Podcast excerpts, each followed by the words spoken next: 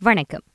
கூட்டரசு நீதிமன்றத்தின் தலைமை பதிவாளரின் கையெழுத்துடன் சமூக வலைதளங்களில் பரவி வரும் அரஸ்ட் வாரண்ட் அல்லது கைது ஆணை போலியானதே. நம்பி ஏமாற வேண்டாம் என பொதுமக்களை அறிவுறுத்துகிறது அரசு மலேசிய காவல்படை. பொதுமக்களை ஏமாற்றி பணம் பறிக்க மோசடிக்காரர்கள் கையாளும் புதிய யுக்தி அதுவென பிடிஆர்எம் சொன்னது.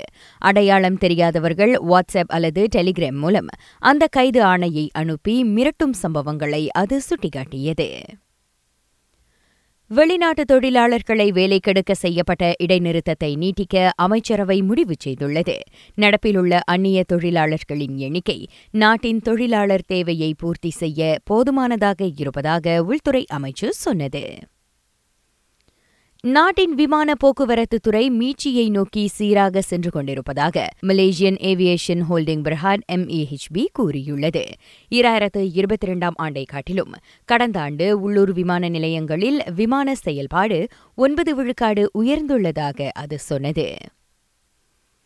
நேற்றிரவு வரையிலான நிலவரப்படி திருங்கானுவில் வெள்ளத்தால் பாதிக்கப்பட்டோரின் எண்ணிக்கை நானூற்று அறுபதாக உள்ளது. சரவாக் கூச்சிங்கில் இலக்கவியல் மோசடியில் சிக்கிய எழுபது வயது மதிக்கத்தக்க மூதாட்டி ஒருவர் எட்டு லட்சம் ரிங்கிட்டை பறிகொடுத்துள்ளார்.